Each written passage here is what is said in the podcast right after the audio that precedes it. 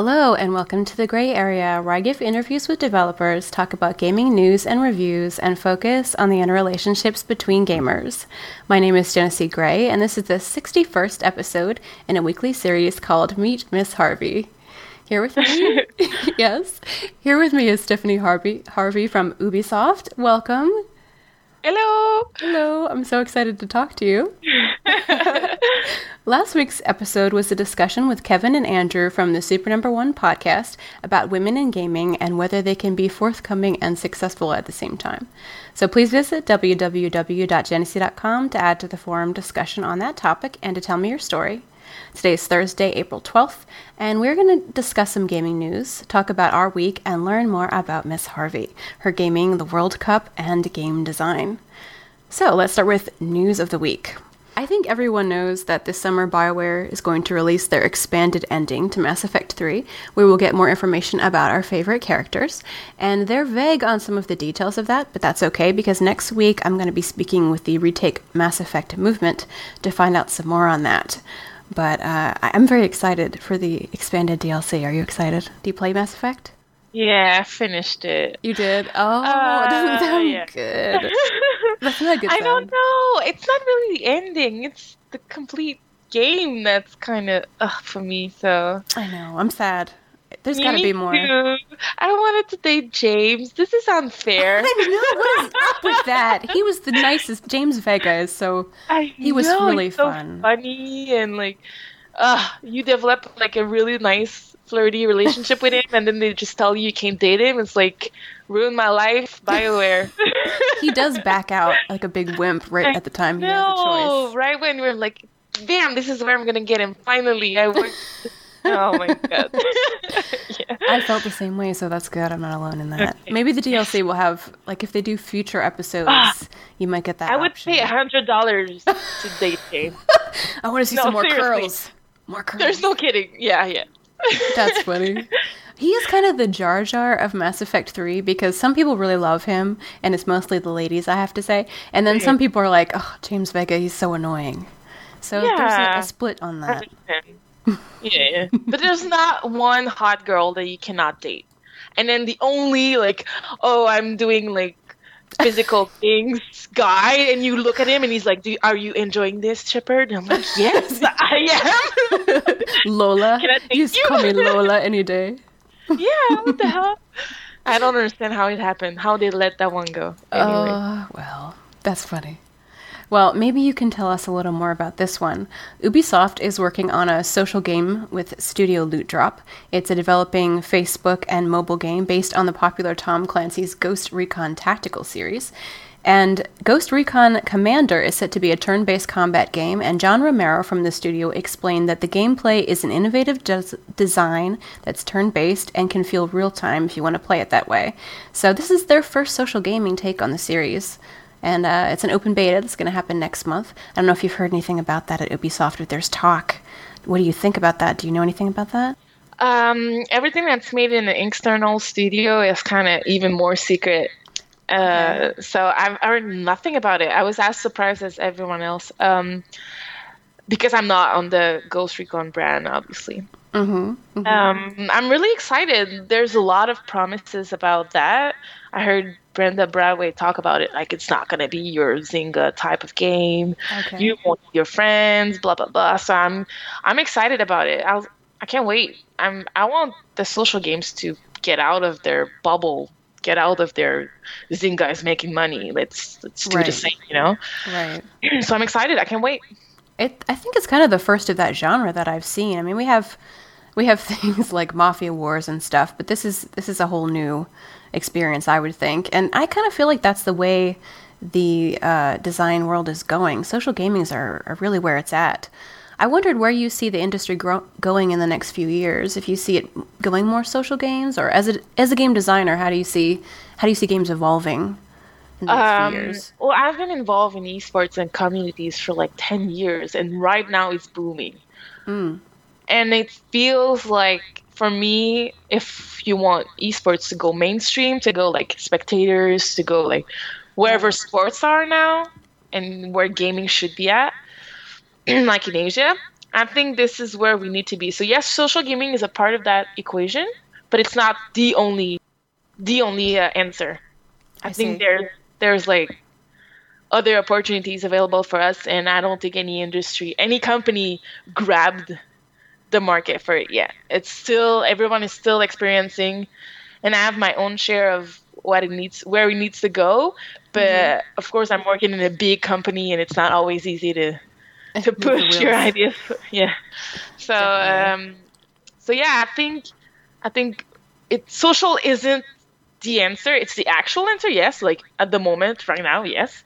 Instagram just proved it. Mm-hmm. But uh, it's not the the future answer. I don't think so. Okay, that's interesting. We can explore that a little bit. I wish there was a way to see more esports. For me, it's almost like the X Games is more popular than that. I mean, it's, you can't see it on TV very easily. You almost have to watch it on YouTube or have a particular channel that's streaming. And it was really neat to look through some of your videos um, with Ubi United. Um, is that how I say it? Ubi United or Ubi yeah, United? Yeah. Cool. Okay, and uh, and see some of the tournaments because you just don't get a chance to see that as like an average gamer unless you know where to look. It's kind of secret. Yeah, it is. It is really niche. It's getting more mainstream, but like five years ago, it was unknown. You know, you had mm-hmm. to know where to look all the time. Yeah, it's getting more um, open to the public. I am personally the number one fan of what I'm actually living in esports. So of course I want to promote it. I want to I want it to grow. there's a lot of companies that are doing efforts like Riot. If you if there is an any sports event promoting LOL right now, they just when you load the game, they have their their streaming right on the start. And oh, really? You know that's that's where you have to push it. That's how you want it to become bigger, easier to access. Twitch TV is doing that a lot, where mm-hmm. you just get on the on the on the website, check the games you want to check, and then the more popular pop up. You know, and that's I think that's step one. Uh, for some reason, it's really unknown, and companies do not know how to push it ahead. It's too new, it's too niche, and uh, I think one day some will get it. Okay, well, something to keep in mind, companies out there. yeah, yeah. yeah. All right, a couple more news things. A few weeks ago, uh, I was speaking about Draw Something, which is an app game that I really love, and how Zynga was purchasing it. And that deal turned out to be an important one for Zynga because it has actually increased the company's mobile traffic by 25%. Uh, but there was wow. a little bit of bitter blood a couple weeks ago with Shay Pierce, who is the only OMGPOP employee who declined a position with Zynga, and it ended up starting kind of a flame war between uh, him and uh, Chief Executive Officer Dan Porter. Pierce had written an editorial for Gamasutra, and he explained that if he were to accept a position with the Zynga creator, he would be obligated to stay away from the rights of the iOS game he authored in his spare time, and he refused to do that, saying, quote, I have a job, but I can't sleep soundly at night knowing that knowing that I'm not working for any employer with whom I strongly disagree. So basically he was saying like his his conscience was worth more than actually having a job and he, he couldn't he could not see himself doing that. And then uh, Dan Porter got a little bit upset by that and ended up writing some Twitter messages which made him look kind of bad, saying things like good riddance and other things back and forth. So it was a little bit of a, a PR nightmare for the OMGPOP company for the last few weeks. Um, but it looks like things have been resolved uh, recently. Something in the news that was kind of of interest. All right, so let's get to you. Stephanie, what is your news of the week? What's going on with you? Uh, well, of course, the Instagram, I mm. guess, but it's not really gaming related. But it's it you shocked use Instagram me a lot. I'm an Android user, so I yeah. just started using it like three days ago. I didn't even know it was out when people were like, oh, Instagram just got bought. I'm like, I'm waiting for it to be on Android. And then everybody replied, well, it's been out since five days. You're like so late. I'm like, okay. Ooh, five days. Yeah, so I downloaded it right away and then I tried out.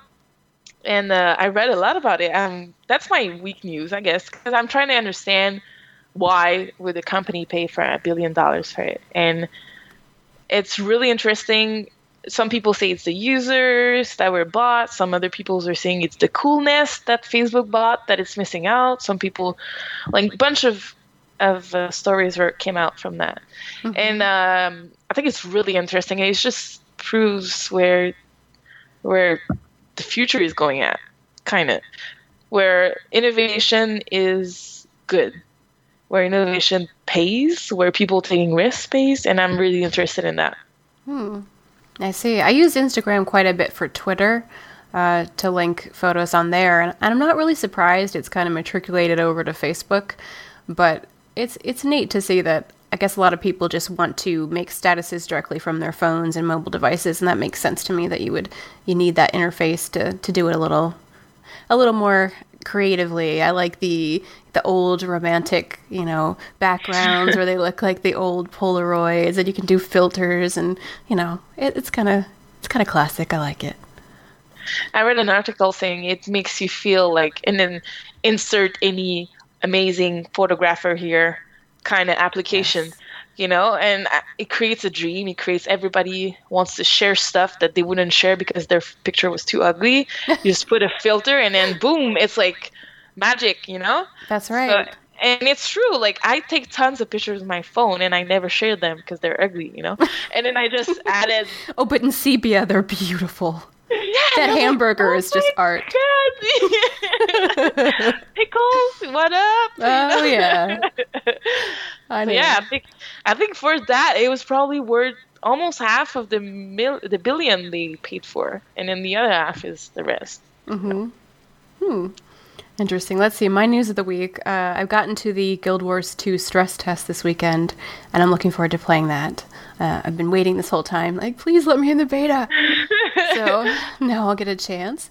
And playing a lot of the Mass Effect 3 DLC, which just came out on the 10th. There's new maps and characters, and everybody's playing gold now, trying to like store up money so they can buy their veteran inspector packs and get the extra characters. So that's kind of my goal lately. I've been playing a lot of that. Yes. Yeah, a lot of my friends are into the Mass Effect 3 multiplayer. I've been having trouble getting into it. Really? But, Just uh, Origin or? I am playing on Xbox, and I don't know. I've been it's I think it's because of the single player that I'm totally not into the multiplayer. But uh, like again, a lot all my friends are like, "Oh, this is so good. I've been playing for a month." So I can't really bash it cuz everybody's liking it. but uh, I'm I'm having difficulties. It's not so it's right now I need to play it again, I guess. And Okay. And see if I was BAs because I couldn't date Jen, James, you know. Yeah, know. yeah. Well, I think you get a little bit uh, of justification because now you can be a guest or an Asari Justicar, so it makes up a little uh, bit for the fact that you can't have James. Okay. There's a bone there. Right.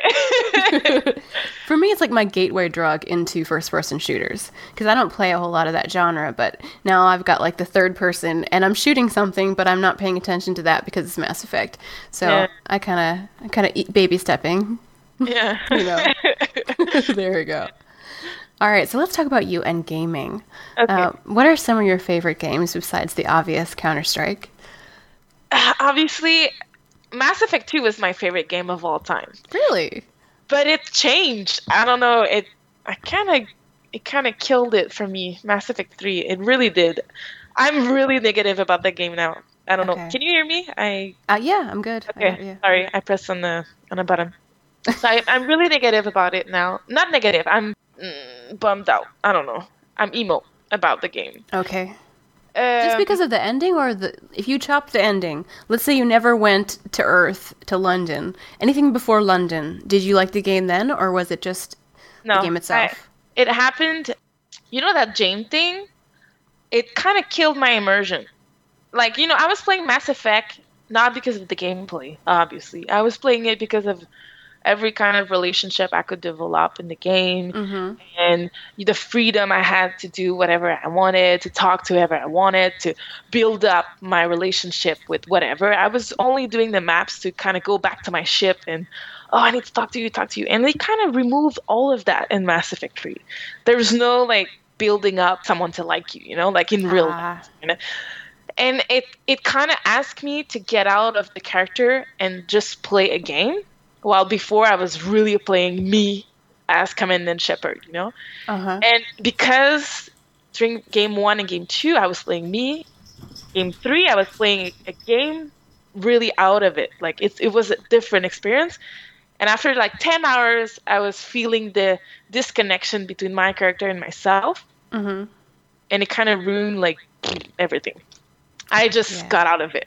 I had to date, to date fucking, I don't know, what was his name? Um, anyway, I had to date people I, I didn't want to date. Kaidan. Oh, so he was no. like, I had to date him because it was the only guy I could date, you know, and stuff like that. You know, it was really oh, I, it's the only choice I have, so I'm gonna take it. And before it was more like, oh, which choice should I get? Because I have wanted them all. You know, it kind of really switched, but I still enjoy the, um, the the the setting. The setting is still amazing.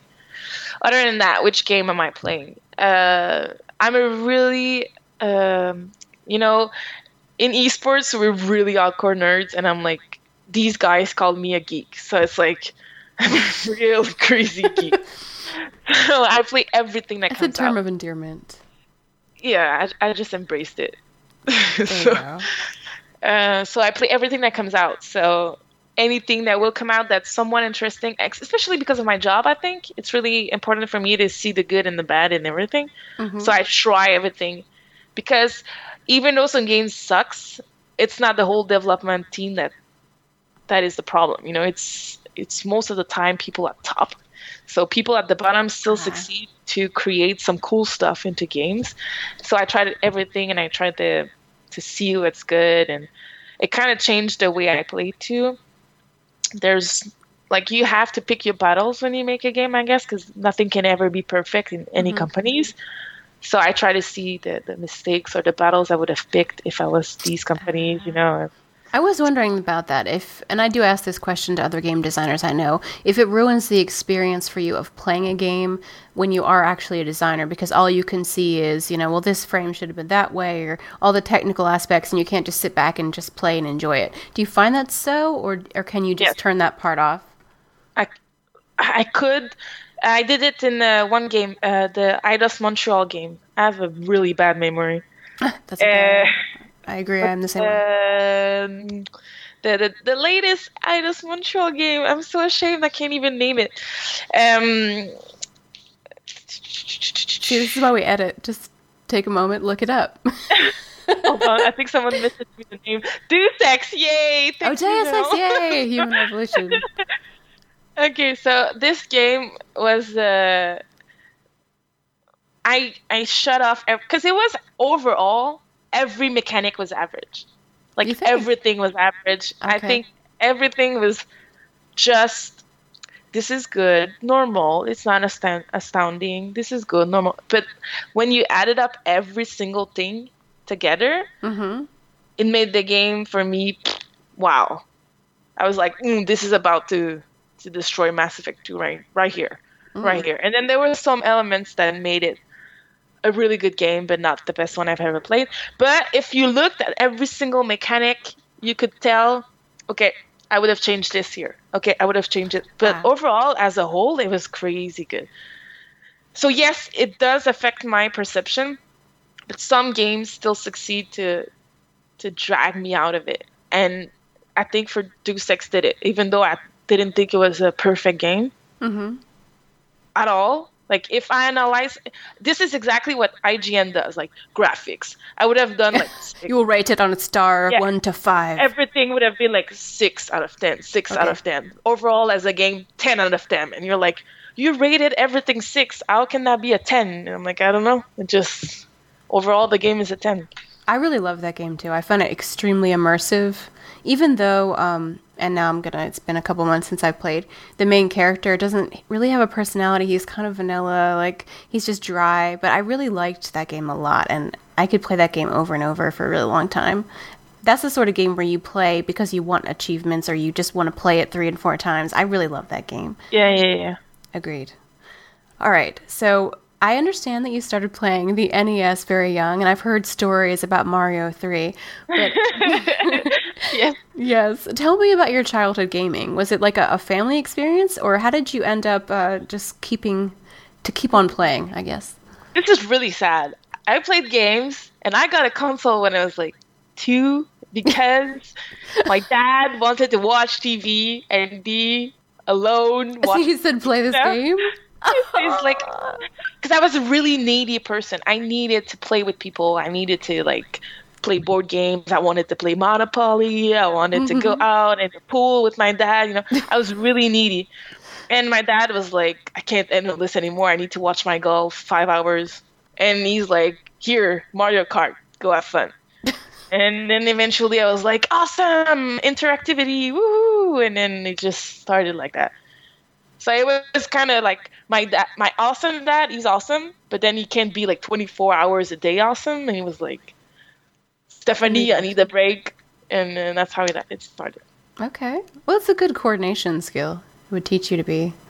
Yeah, and I'm a lonely child, so it was. Ah. They needed a break, you know. That's true. And you could drive at four. I mean, really. well, right now it's paid off. You know, that's that's my life. nice. Your Twitter page says that you are a dragon lover, and this intrigues oh. me because I grew up with Anne McCaffrey, and I started reading the whole Dragon Riders of Pern series really young, and I have a lot of books involving dragons. So I'm curious, what what does this mean that you're a dragon lover? I don't know. I like it's been three years. I think I'm really into dragons. I want to make a dragon game. I want to play mm. dragon games, and I was really sad about Skyrim because there's not enough dragons in it. and like I I need dragons. I just I just love dragons. I don't know. When I watched um How to Train Your Dragons, it was like heaven. I'm like, oh, the dragon, and then and then I wanted to touch the dragon, and I don't know. I went crazy about it. I really love it. I think they're. I, am not into like the Chinese one. You know the. Um, mm-hmm. I'm really into the Games of Thrones one, kind of. You know, like okay, like the European medieval version kind of kind of like and also a mix p- between being your best friend and like tame it. I don't know. I i kind of like dragons. That's really cool. I love it. All right. Before we get too far we should talk about your uh, competitive side your counter-strike gaming and explain a little bit about what that is for the listeners who don't know so i've looked up Ubunited, and you can also expound on that. Uh, it was helpful to me because I hadn't heard of it before, not really being into the esports or finding that stuff. So uh, it was neat to find out that you guys had been together for more than six years and that you have such an extensive tournament resume. So, uh, really neat. Uh, what is the Arbalest Female Cup? What is that, the difference between that and the World Cup? Basically, um, the Arbalest was a tournament created by a billionaire in in um, South Arabia or something like that. I don't remember where he's from, okay. but he's also um, sponsoring this team in Ukraine, and he kind of decided that Counter Strike in oh 2010 he decided that Counter Strike was his new thing, and he wanted to to pay for a weekend to watch people play. Kind of like for him, it was kind of pocket change, you know. okay. So he made this tournament and invited every single um, team in the world to and paid for flights and I want to watch you play, you know. So he did that for males and females. So we went there and it was basically every single good team in the world were there because he paid for it. So uh, it was a really challenging tournament also because we were not ready. We got there and we were like, oh, this is gonna be easy. We we, we didn't practice and then we ended up going in like triple overtime on best of three maps on the turn maps. It was for us it was kind of a nightmare, even though we won it.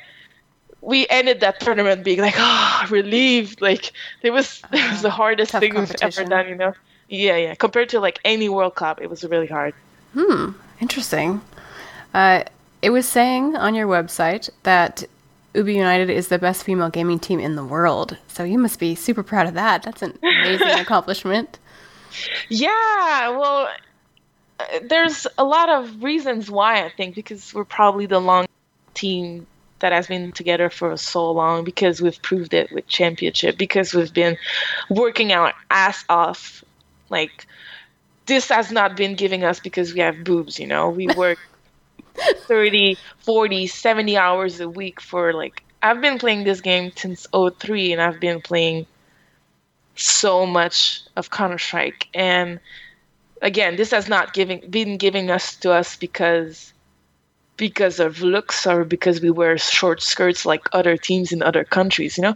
And even in other games, it's really different. we were there because we worked really hard, and uh, and I guess because of our titles now, we can say that. but it doesn't make us the unbeatable monster, you know. We're mm-hmm. still vulnerable and we're still working hard to be where we are.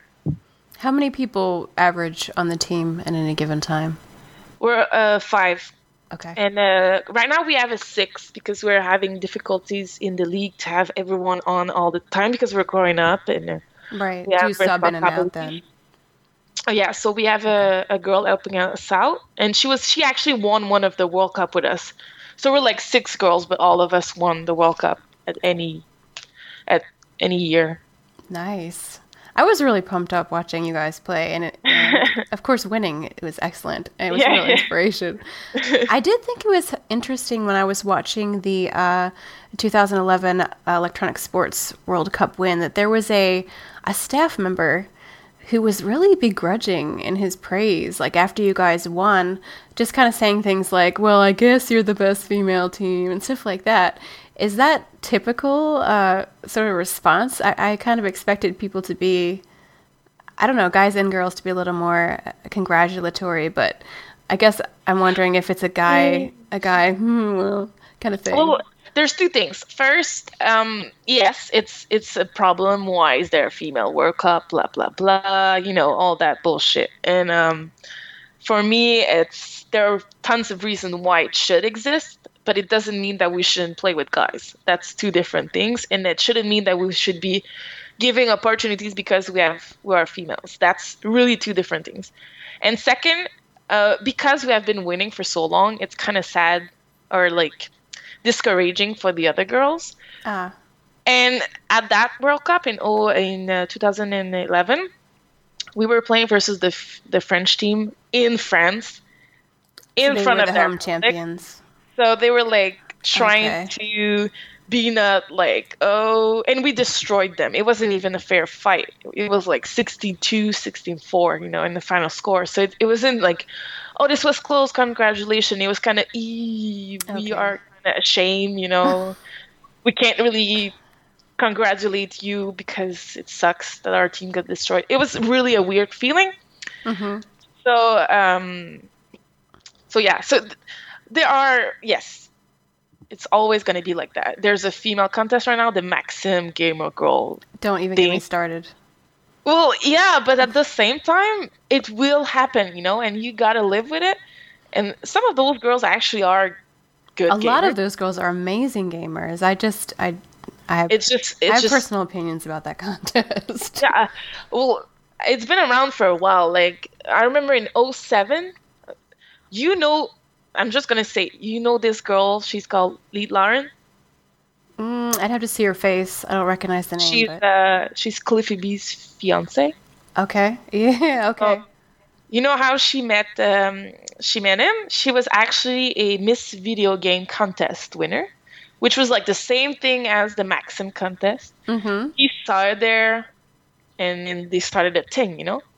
So she made her success towards that contest, and I think there's a place for that. Whatever. And like I said to one of my teammates, because she was really angry, like this contest is degrading for female gamers. We've been battling since 01 to, to show that female gamers can game and it's not about female gamers, it's about gamers and that's it.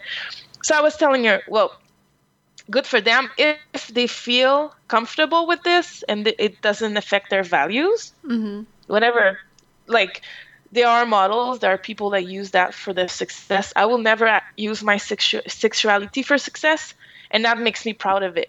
And if as long as I am proud and I am good in that thing, well, whatever. They can do whatever they want as long as I still succeed. If I would be like in my my living room grudging about it and not doing anything about it, then well, it's just sad, you know, but we you you do your podcast we try to get success without having cleavage without showing underwears well i'm really proud of girls like us that's it awesome and i don't i'm not not proud of girls like them it's their choices Right. And right. you know?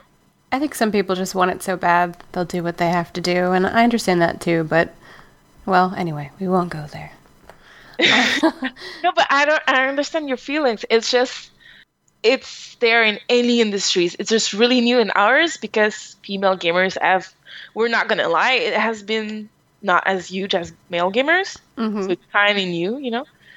But in all industries, it's been like that forever for us because right now geek is hot, you know, like nerd. that's right. That right now it's like booming, but uh, like eventually it's just gonna even out, and these girls are gonna have to prove something else just in looks, you know. Right, right. Well, it's good to have it all if they do, but Kinda. hopefully they have some talent as well. all right. So, question: You practice Counter Strike all the time, and, and I d- should ask and actually define that because some people don't play. So, Counter Strike, tactical first person shooter video game by Valve, um, originated from a Half Life modification. And there are several different versions of uh, Counter Strike. What do you play? Is it called Source? How does that work with? I play okay. So right now there's three Counter Strike games. Well, okay. there was more, but officially right now there's only three. There's the 1.6 version, which is the Half-Life One version. So it's using it's okay. using the old engine. There's a Source version, which is using the Half-Life Two engine. Mm. And there's the CS:GO version, which is a Counter Strike Global Offensive. That one isn't out yet, but you can play as beta. So there's three different games aiming three different public and uh, with different gameplay and uh, different rules, ah. which makes it really hard for the community to, to unite because there's like fans of all of them. I see. I'm a fan of the first one, the one that really created what Counter Strike is today. Okay. And uh, I think a lot of people are. I don't think anyone that has played the first one likes the others. I see. as, unless they were really bad at the first one and then they're like oh the second one is so easy you know because it removed all of the skills required oh. to be an interesting game for us that played okay. the first one for the so skill. the tournaments are they all do they all have their own tournaments all three or is it just mainly for yeah. the first there's tournaments for all of them but mainly the first one still today is like in europe it's still the big game Okay. In America, not anymore because there was a lot of um, sponsors towards the source one. Uh, and right now, like because Valve is doing so much publicity versus the CS:GO one, people are kind of wanting to shift. I'm wanting to, to go forward with this one because I think our community is dying, hmm. and we need to renew it, just like StarCraft Two was. It it was kind of dead. It was Warcraft through three, and then boom, StarCraft Two came out, and then it was amazing and blah blah. But I don't think Valve as a company knows where to lead Counter Strike to be a successful esports game. Because if they knew Source wouldn't be what it is today, it would be the only Counter Strike game, and we would have gotten rid of 1.6. Because they don't know how to make esports game, we still have 1.6. We still have Source, and now we, we have a third game okay. that is not right now creating a united community. You know.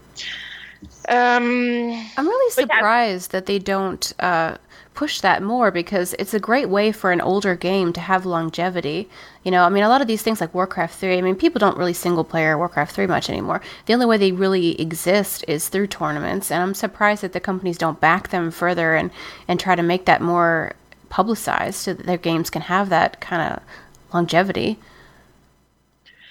Um, I don't think Valve understands Counter Strike's success, mm. like why it was successful, and why, even though it's a 99 game, it still is successful today. And if sponsors and if money and if spectators were still there, people would still be playing that game. I don't think they understand that. And they're just trying because what happened with Source came out, it didn't split the communities, it created a new one. So for them, they're thinking Source is still as a val- as valid of a game as what 1.6 was. Okay. Source isn't a competitive game at all, you know. So it it's not to the level where it can compete with with StarCraft 2. Like there's mm. no way. so when they, they go with Source, they're trying to please both communities and it's just trying to and a new one, the new one that wants good graphics, that wants and it's just creating a melting pot of people that doesn't really belong together kind of like starcraft 2 isn't trying to please everyone it's trying to make a really competitive game that people can watch and understand you know? mm-hmm. and that's really their message and that's not what cs is trying to do and yeah that's why i think valve is really having issues shipping an esports game and i'm really worried about csgo but i really want it to work because it's my it's been my life for 10 years right Right. But uh, I don't know where it's going to go. Well, the chat room is, is asking uh, what are the rules for CS because they thought that you just shot people in the face. um, okay, well, CS has a lot of uh, rules and management that is not necessarily known to the people that just play like for fun. so you have con- like the official comp- competition rules because there's a lot of CS mods that are actually fun and are totally different. So the official mods are the official rules are you have a team of CT and a team of T, so terrorists and counter terrorists, and they have mm-hmm. to plant the bomb or defuse it, okay. and that's mainly uh, everyone's job. So the terrorists they have to take a, a bomb site and try to plant the bomb, and the counter terrorists they have to make sure they don't do that. So that's the ma- major rules. But there are also all, all sorts of really small rules like money management, uh, team management, and all that kind of stuff that's really important in that game. And Source was going towards a way where it removed a bunch of that. And CSGO is even go is even more going towards that path. so they have they add some like for example you can buy a defuse kit which costs money so you have to manage should i buy this or that? And if you buy a defuse kit you defuse the bomb quicker. Well for example in csgo they had this thing where the defuse kit was given randomly to any of the player so you didn't have to buy it. So they I removed see. the money management. They removed the fact that okay so okay, Steph, you bought a diffuser kit because you're going towards A, you know, towards the right, and you're going towards the left, so we need at least one diffuse kit over there, you know. So they remove all these little systems. The tactical, that makes sense. Yeah, tactical stuff that made the game so unique because all the games now are like just you spawn, you have a loadout, and you go you go kill people. so CS was actually really tactical, really team based, and they remove all of that. But now they're tr- like they tried to to go back to that, so um, I know for the competitive mod that you can now buy back a defuse kit. So they understood because gamers were like, "What the hell? You can't do that." I see. It's a, see. it's a bunch of stuff like that. Like in Source, you don't have to buy bullets. In CS 1.6, you have to buy bullets, and and like newbie will buy full bullets every single round, and then some like advanced player will buy okay i only need one clip of this i need two clips of that because of my position because of this and that and you know it's that's what makes CS so unique. And I they're see. slowly removing here and there, and yeah. The more experience you get, the more you know exactly what to do, and that's going to affect your end game because you're yeah. you're stretching. Okay, all right. Um, being in a group of girls, five or six at a time, especially um, competitive girls, how does that work? Is there a natural leader to the team, or do you guys butt heads? How do you figure out who makes the decisions that, you know, you go there, you do this, blah, blah, blah, you know? We have an in game leader, and uh, we changed toward the years, but right now it's she's called Christine Potter. Be- why? Because um, we need someone to make the last call. It's not always the perfect call, it's not always, always the right call. Sometimes she makes mistakes. But the thing is that when she does the, the a call, everybody listens to it and do it. No matter what happens, no matter if you disagree, no matter if you think, okay, this is bullshit, I don't want to do that, you just do it. And then eventually, because everybody is in unison, because everybody works together towards one point, the thing mm-hmm. that she called, it still works even though if it wasn't the right call. That's why it's really important for her to to be for us to trust her no matter what. Because because as a team we can make it work and we'll, we'll figure it out eventually. But yes we have a strike caller. During the round though she calls at the beginning of the round if we buy what do we buy? Who's going to do what and stuff? Because we have a 10 seconds free freeze time. And then uh, when uh, when it's live, when there's no more freeze time and we we do our thing, then it's more like whoever has an opportunity does something and then the strategy um, evolves from it. So she's not as much the strat caller in that in that area. But then eventually, if nothing happens, she has she's the one that has we're, we're moving on to this. Oh, let's hit this site or let's do this or like. So yeah, we need someone to do that because when you are playing, you focus on your own stuff. When you have the leader, she focuses on everything plus her own stuff. And that allows us to excel as individual players and do amazing stuff on our own because of it. So, uh, yes, we have a strat caller. And uh, we have, like, each one of us have, have uh, specific roles. I think this Christine, she makes me make something happen. So she always sends me in a bomb site and she's like, You're a backup plan if the strat fails, make something happen, you know? Okay. So I'm kind of there to like scope around, test out the water, see if there's an opportunity for us to just do something random. So that's my job. You have a girl that she's like supports kind of. She uh she will be there to flash for us, to cover us, to to to help us out. We have a girl that she just go ahead and frag. So we send her and like go kill two people, and she just all right, and she goes and and she kills Stu. And you know, and she's like the layback kind of looking at what's going on. You know, so everyone has a has a job to do in all maps and all games. You practice together an awful lot, so I assume you kind of begin to read each other's minds a little bit. But yep. do you get nervous in tournaments, even having that that repetitive group practice? Yes. And how do you handle really? that? Uh, People screaming at you. It's really hard. Uh, the thing the thing that's making me the most nervous is right after I won a, like a one versus one where everybody was dead and I was the only one alive, and then I killed two or three or one versus three or something. When it's freeze time, because after I won, it's freeze time and it goes back to like, oh, we have to start over a new round. That's yeah. where I'm like shaking and I'm. I don't want to do this anymore. Why am I here? But I just won the round, so it's like everybody's like, yeah, yelling, and I'm like, I'm like, and I stay in spawn for like five seconds because I'm like too too shocked by everything.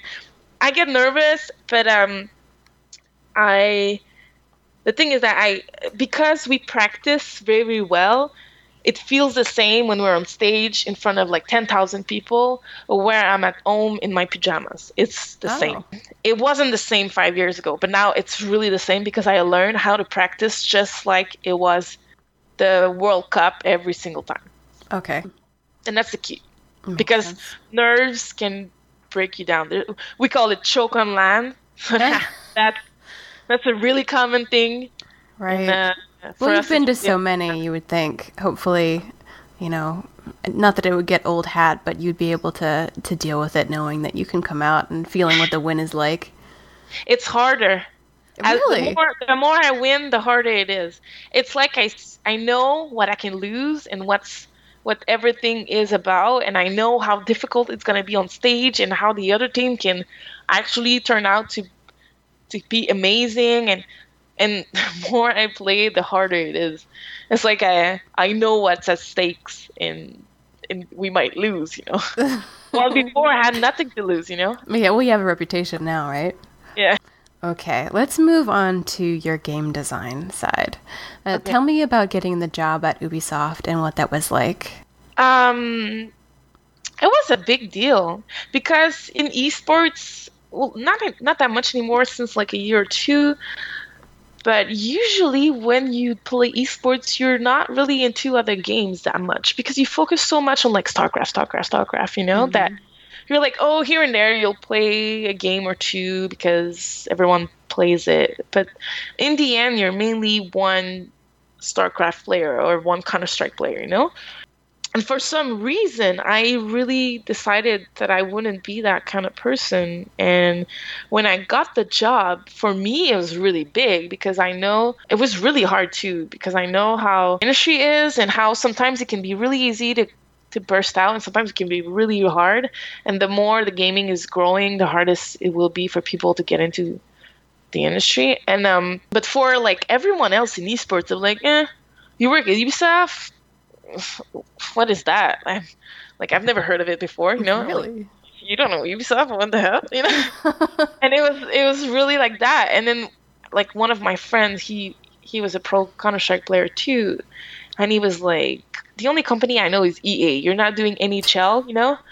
I'm like, no, I'm not working on NHL. Well, I don't care, you know? I'm like, okay. so it was really strange. For me, it was amazing. For them, they didn't care. So even the girls are like, eh, that's cool. Whatevs, you know? I'm like, you don't understand. It was really hard, and and I love it, and it's amazing, and and uh, yeah. So I don't know. For me, it was cool. It was. Uh, I was just going with the flow. I did my interview, got the job, did the best that I can, you know, and. We have a master's in game design, don't you? I think I was, yeah. I was reading your blog earlier. Yeah, yeah, but it, it doesn't really mean anything to be honest. It's only a paper, but I really enjoy games in general. So that's really what got me the job and my passion and stuff. The paper was kind of, I did the program just to make sure I really wanted that job, kind of. Okay. You know? It was more that than getting the job because because um so I did campus Ubisoft in Montreal, and they uh they offered an interview to everybody graduating. I got the interview and it was really hard. It was a paper interview. And then after it was a speed interview, so everybody had 15 minutes to sell themselves. And then after that, it was so I passed both, and then after that, I got the an hour interview in front of like seven producers, like AC, uh. like Splinter, in English, and they were like, That's hard. That's questions. hard. So so I finished that and I got the internship. And then after the internship, they're like, well, it's the recession. There's no junior game designer jobs. So bye, you know?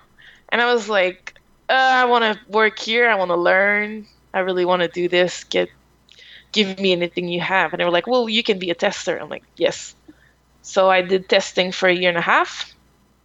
And uh, that's where it got really hard because I had to prove that I could be some like that I could grow into the com- the company and there's like 2000 people and you're quote unquote only a tester even though testing is like so important. Mm-hmm. That's where it got hard because I always have to justify my job and you know it was crazy. And then I I guess I did a good job at that and then the game that I was testing on hired me as a game designer on the next game. so that's why I say it was it was kind of hard. Um, I wasn't giving any any kind of help because I was a girl or because I was I had a master or because whatever. Like I started from the bottom really, and I had to work. Yeah. That's probably an advantage to you now that you would think, because you've been a tester, it sounds like you've been a documenter, you have kind of a jack of all trades, level design, all the way up to the overseeing game design. So nice to have those building blocks. Yes, it's really important to be versatile. If I have an advice to give to anyone one that wants to work in the industry, make yourself essential. Mm. Like, make sure people are going to be like, oh, we need someone to do this. Oh, Steph could do it, you know? make right. sure that first. Right. Oh, well, that's good for any job, really. Yeah, kind of. Yeah.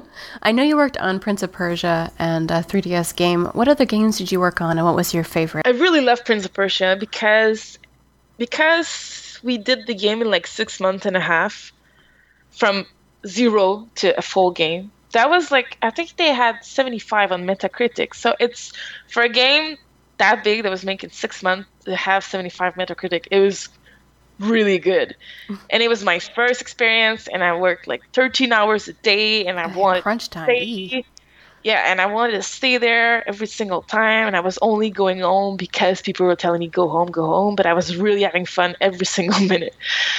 I loved working on it because I was giving a lot of opportunities to grow as a member of the team because we had deadlines because we had stuff to do because I had 20 things to do at the same time and I loved the fires that I had to extinguish everywhere. I really loved it. And um, the 3DS game, it was really different because the team was a small team. It was like 30 people. Uh, it was a totally different feeling. I also okay. loved it. It was different, like different budget, skilled people working on it, different, uh, different reality. But I still enjoyed it. And right now I'm doing conception. Tell me about that. I'm doing conception, so I'm just uh, working on the on the everything that will be in the game. So I'm basically doing the dream job of anyone that wants to be a game designer with kind of a wild card on a bunch of stuff and um, it's really crazy amazing but uh, it, i'm missing some of the fire i can't wait to be in production full speed train we need to go to Europe and we need to, to cross the ocean. How do we do this stuff? Right. I'll build you a bridge. You know, like I'm like missing that kind of. Okay, you per- you prefer the production rather than the the inspiration side. Mm, I think I'm not ready yet for the for the big. I want to make this game. You know, kind of. Mm-hmm. I think. Although I'm there could still... be a game about dragons. Yes. You're the concept person. I, am speechless. Give me the dragon. Give me the dragon. oh, I would love to have a real dragon, like a pet. Like I'll be like, hey, instead of my cat going on the on the screen like you, it would be my dragon. Hey, That's dragon. Right. Badass. Genetic engineering for the win. oh yeah, it would be awesome. and it would be my buddy. It had to be like not like a lizard. You know, lizard they don't really know who you are. Kind of you give them food. No, no. I want somebody like a dog. You know, a dragon dog that would know who I am and like be happy when I come home. But kind of like Charmander or like Charizard. You know, kind of like like okay. a bit a bit independent, but still wants you to be. Oh, I'm I'm I'm going on. That's cute. All right. So you told me to ask, you wanted someone to ask, and I'm going to ask the question How do you think communities drive a game forward? And are you actively involved with the community managers? Ah, God. I think communities are everything. I think what Minecraft is today is because of the damn community.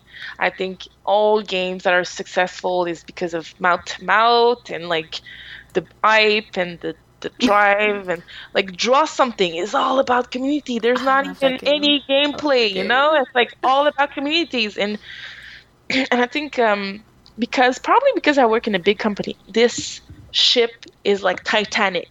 Like trying to move the ship, not to hit the iceberg and to go into communities and it's like oh we know Steph, we're coming. you know, it's kind of like that and um, yeah, so I th- I think it's it it's so important. And I think what made CS successful, yes, gameplay, blah blah, but communities, CS communities grew stronger together. Like Reddit is all about communities.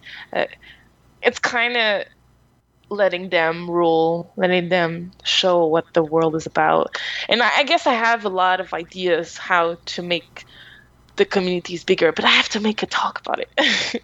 and like I don't know, I really enjoy thinking that there is hope for gaming regarding that, and there's not only Halo and Call of Duty type type communities that that's what we think when we think about communities, but for for me it's so different.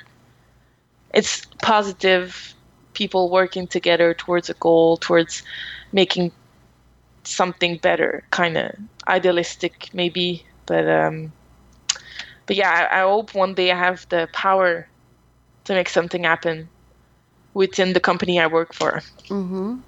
I think they're out there. I think it's just getting the word out. I mean, you've seen with SOPA and PIPA and all the rest of that, people get up in arms about things that move them and make them passionate. I think they just need to be informed about it. So I'm sure you'll find a way to let everyone know about your game.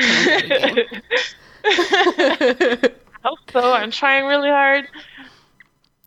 I love that you play on the PC and the consoles because I've I'm pretty diehard PC. I have now a console, so I'm getting into that a little bit. But it's always difficult when people, when game designers port things from the console to the PC or vice versa. And I think it's probably an asset to have a game designer who actually plays on both. Do you find that's common that a lot of game designers do, or do they have like a preferred platform and that's where it is? You know what? I'm gonna be shocking right now. I feel that it's not common that people in this in the in the industry actually play games. So yes, oh. I, feel, oh. I feel really different playing both consoles and everything that comes out for sure. Um, I think it's a reality, and it would it wouldn't be as good if everyone was playing every single game. Like that's not what we need. That's why I'm here. That's why I'm I'm a game designer. and That's why my job is to play everything. You know. Um, it's really not common. And I started playing console hardcore again only like in 08. It's been only like four to five years that I've been like, okay, I need to play console games hardcore mm-hmm. because if if they tell me to do Far Cry 2 PC, like I'm your girl. But if they tell me to do Far Cry 2 console, I'm like, uh, you know, I don't know. Mm-hmm. So it was for me a challenge, and I wanted to be like, I don't want to be this person that doesn't know anything about this type of game. So I, I played everything. My only, I think one of my only issues is towards Minecraft. I've never played it ever, and I think that's my only flaw regarding. Well, I, I, heard it's coming out for the console, so maybe you want to try it there. I know, but my friend is like, it's only the 1.6 version, blah blah blah, and we're already at the 2.4. It's so much better. I'm like, oh god. How you many know? bits are you really gonna get? I mean, it's Minecraft. Either way. I know. So I need to play the PC version. All right. Well, we are getting close to closing. Is there anything that you wanted to say before we wrap up here? Uh, no, thank you for having me. Oh, it was really fun. It's cool that uh, you're doing this. So, is it every day, every week? How does it work? Yeah, every week. Uh, episodes come out on Tuesday uh, on iTunes and on my site, Jenesee.com. And I'm just now getting into the streaming thing, so I will probably stream them uh, once a week on random nights when I interview with people. So, yay, subscribe to my channel. I will. awesome. Okay, Ooh. a hmm. big thank you to Stephanie Harvey, and you can find her on Twitter at Miss Harvey, or you, you can read her blog, which I did too, which is www.skgaming.com slash blog slash Miss Harvey, and I will link that on my page. If you would like to leave some feedback and keep up with the news, you can find me on Twitter at Grey Area Podcast, at Facebook slash Grey Area Podcast, or on iTunes. If you have any gray areas in your relationship or just need a new perspective, email your questions, advice, or suggestions to jeneseegrey at yahoo.com. Thanks for listening, and I'll see you next week with a new episode. Yay! Yay! Thank you. Thank you, Bye.